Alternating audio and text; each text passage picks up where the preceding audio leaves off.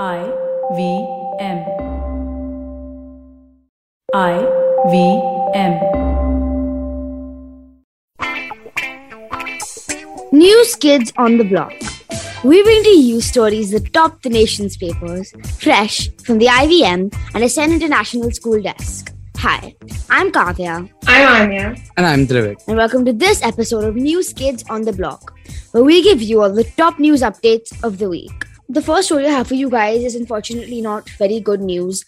Um, but Bappi Lahiri, the 69 year old singer and a composer who was also known as the Disco King, passed away on the 16th of February 2022 on Wednesday. Um, while it is a really, really shocking and sad piece of news, I thought it would be really interesting to look back at his legacy and some interesting facts about him and why um, he was loved so much, not only by Indians but by people all over the world. So Bappi Lahiri was only three years old when he started playing the tabla, and he was also, in fact, in the Guinness Book of World Records for recording over 180 songs for 33 films in a single year um, in 1986. And not only was, like I said, not only was he popular in India, but he recorded some tracks for many Hollywood movies um, and was also also collaborated on many songs with international music artists like Lady Gaga. Um, and he was also friends with Michael Jackson, which I think is pretty cool. So, uh, yeah, I think, like I said, he truly was one of India's most vibrant people, and he brought so much culture and good stuff to the country. So, he will definitely be missed. Yeah, Kavya, I think that he really redefined um, an era of music. Um, the next story that we have for you today comes from Kerala, uh, where basically, as a Republic World article says, adding an extra dose of love this Valentine's Day, um, a trans couple, Shama R. Prabha and Manu Karthik, tied the knot. They got married in Thiruvananthapuram. Manu Karthik told ANI, We're happy to get married on Valentine's Day. We're completing the paperwork to approach the Kerala HC to register our marriage under transgender identity. Um, and this is really interesting because there's a plea in Delhi that seeks same sex marriage registration under like secular law. And then there was a plea opposing the registration of same sex marriages under the Hindu Marriage Act, which was filed uh, in the Delhi High Court in like early December 2021. Um, and this was basically done through a couple of NGOs, namely Seva and Utthan Foundation, stated that if the same-sex marriage gets approved in under like Hindu marriage or another like a different act, um, and not in like other personal laws, it discriminates people in the LGBTQ plus community based on existing religion. Um, anyway, that being said, this was a really sweet story, and they had a ceremony, and it was great to see all their friends, their family, etc., around them. And it was and the wedding was celebrated with all the pomp of like, you know, the day, and the wedding was celebrated with all the pomp that any other Hindu wedding traditional ceremony has. So we can only hope that they get that like chapa on the paper because honestly, at this point, that's all that's missing. And with that, we will be moving into the next story for the day, which is talking about the Super Bowl. That's right, ladies and gentlemen. We are going overseas. We are going to the grand, the great the United States of America, where this week we have seen the Super Bowl won by Stan Kroenke's Rams. And the Rams beat the Bengals in the Super Bowl final recently. And let me walk you through their journey to this final. So the Rams hired the youngest coach in NFL history instead of hoping that, you know, first round draft picks would become stars. And Instead, they traded these first round draft picks for proven A-listers, and the Rams dealt a quarterback who played in the Super Bowl because they did not think Jared Goff could lead them to another. For one, the veteran Matthew Stafford, who had never won a playoff game, and this obviously worked out very well for them as they are now Super Bowl champions. And I think while it is not a, a sport which is primarily popular in the USA, uh, this is a worldwide event. Everyone knows what the Super Bowl is. And congratulations to the Rams on winning the Super Bowl. And also, fun fact Kroenke is also the manager of Arsenal. So to see how this could boost other sports financially is also an interesting topic. I'm looking forward to seeing how that plays out. Thanks, Rick. With that, we'll take a short break and we'll see you after the break.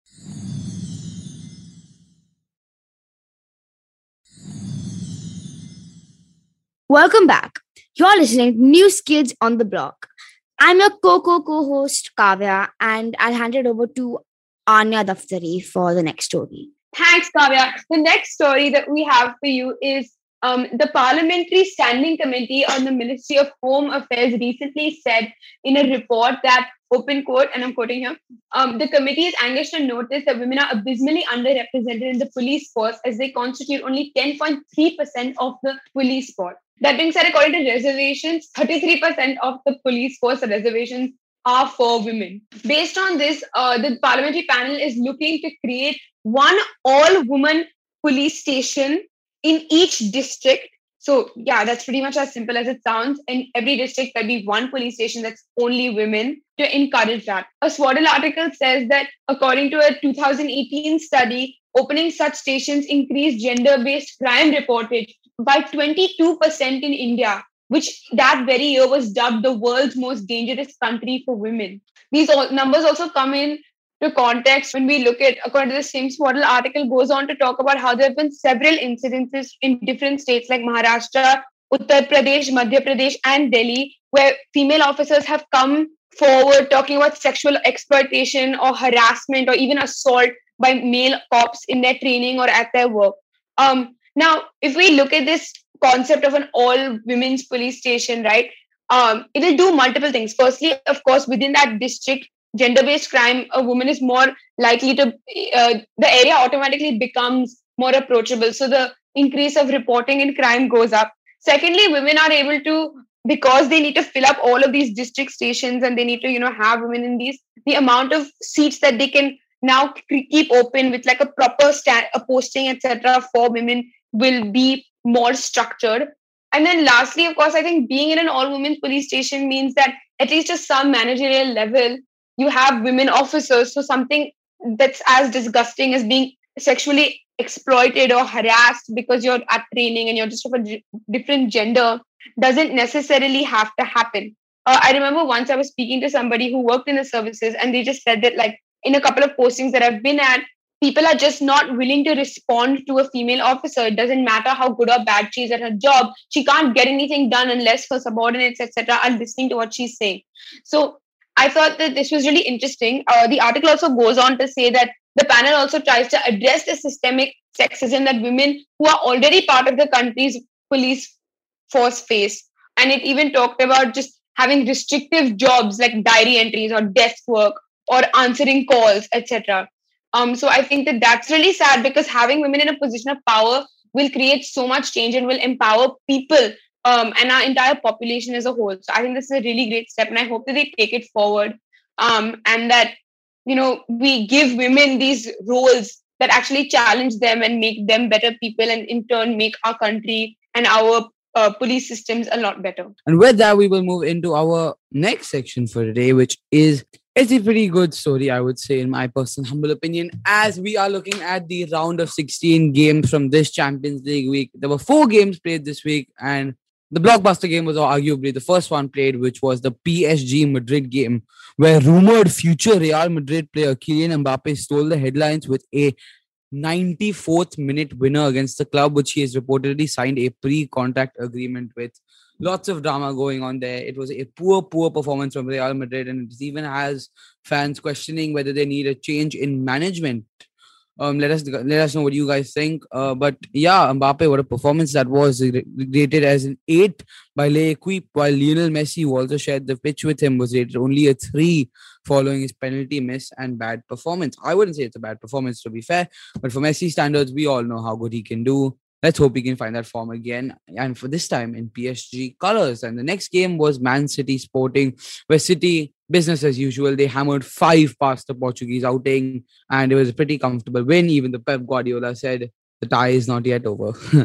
that guy, he's always playing mind games. But that brings us into the next day of matches where we saw FC Bayern draw a surprise match with RB Salzburg. It was a one-all score at the in Austria and I think that is uh, that's a score like no one really expected because Bayern are arguably the second favorites or the favorites for the Champions League this year, and to see them being held to a draw by Salzburg is truly uh, like it's spectacular, really. But it just shows the magic of the cup and how how much it means to Salzburg to be in the position they are that they're not willing to just bend over for the big teams and they're willing to put in a fight.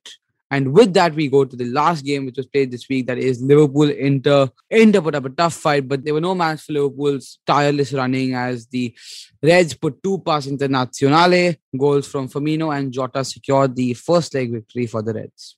Well, I'm sure after that you are going to need a short break, so we'll be right back on News Kids on the Block.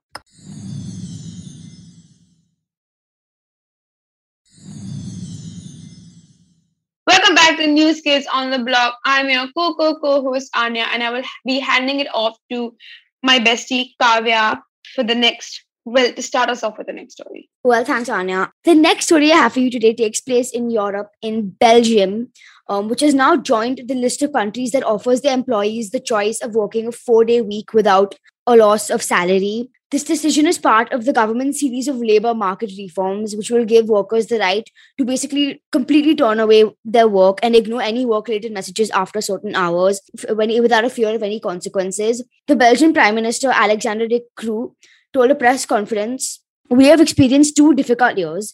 With this agreement, we set a beacon for an economy that is more innovative, sustainable, and digital. The aim is to be able to make people and businesses stronger." Um, I think in many ways this is really interesting because this brings us to the question. This brings us to the question of what kind of effect this is going to have. Obviously, I think it'll take stress off a lot. It'll allow people to balance their work lives and their personal lives a lot better. But at the same time, if you're working uh, four day weeks, you have to work a lot harder in those four days to be able to get the same amount of work. I'm guessing done in that amount of time. So I think it's interesting as to how what the results are going to be like, and it also got me thinking about what would happen if we were to have four day work days. What do you guys think that would be like? I think I would love to work four days. A school four days would be amazing, especially for me, considering that's the only comparison I can make right now. But I would love to only do four, four days a week because that's less school time for me and more video games time for me. I love video games. Yay. I think that as exciting as Vivek makes that sound, um, A, I don't play video games, and B, I think it would be fun to relax for three days, but also like after three days, what are you gonna do? Like one day maybe you meet your friends, and then if you have like exams or something, then like you just have like holidays are just another excuse to study. And also like holidays just become like you're so dependent on people. Um, so I kind of like my two day weekends. It's like a good mix. I also think that since we've like had this pandemic and like everything has just opened up, like I would like to be at school or like see people every day. Yeah, so that like agree. you know it's not some weird thing. I think if you ask me in like online school, I would say I would love a three day weekend. But now that we're back in school and we're actually getting to go out a lot more, I think, like you said, I think the balance is a lot better if we do have two day weekends. I think what's interesting about this is the aim of this in a lot of ways is to get is to allow people to separate their work and their life. But I think a side effect of this is that automatically when you have a longer time to rest and you have a longer break from work you start doing a lot more work and you start doing homework or whatever. So i think it's interesting to see that pans out and the implications of this. But that is all we have for you today. We hope you enjoyed this episode of news kids on the block don't forget to tune in to us every friday for our fresh take on the news from across the globe If you like this podcast, don't forget to check out other podcasts on the IVM network. You can listen to us on the IVM Podcast app or ivmpodcast.com. You can also follow us on our social media. We are at IVM Podcast on Twitter and Instagram. we'll see you next week but till then do share this episode with your folks stay safe and don't forget to do your homework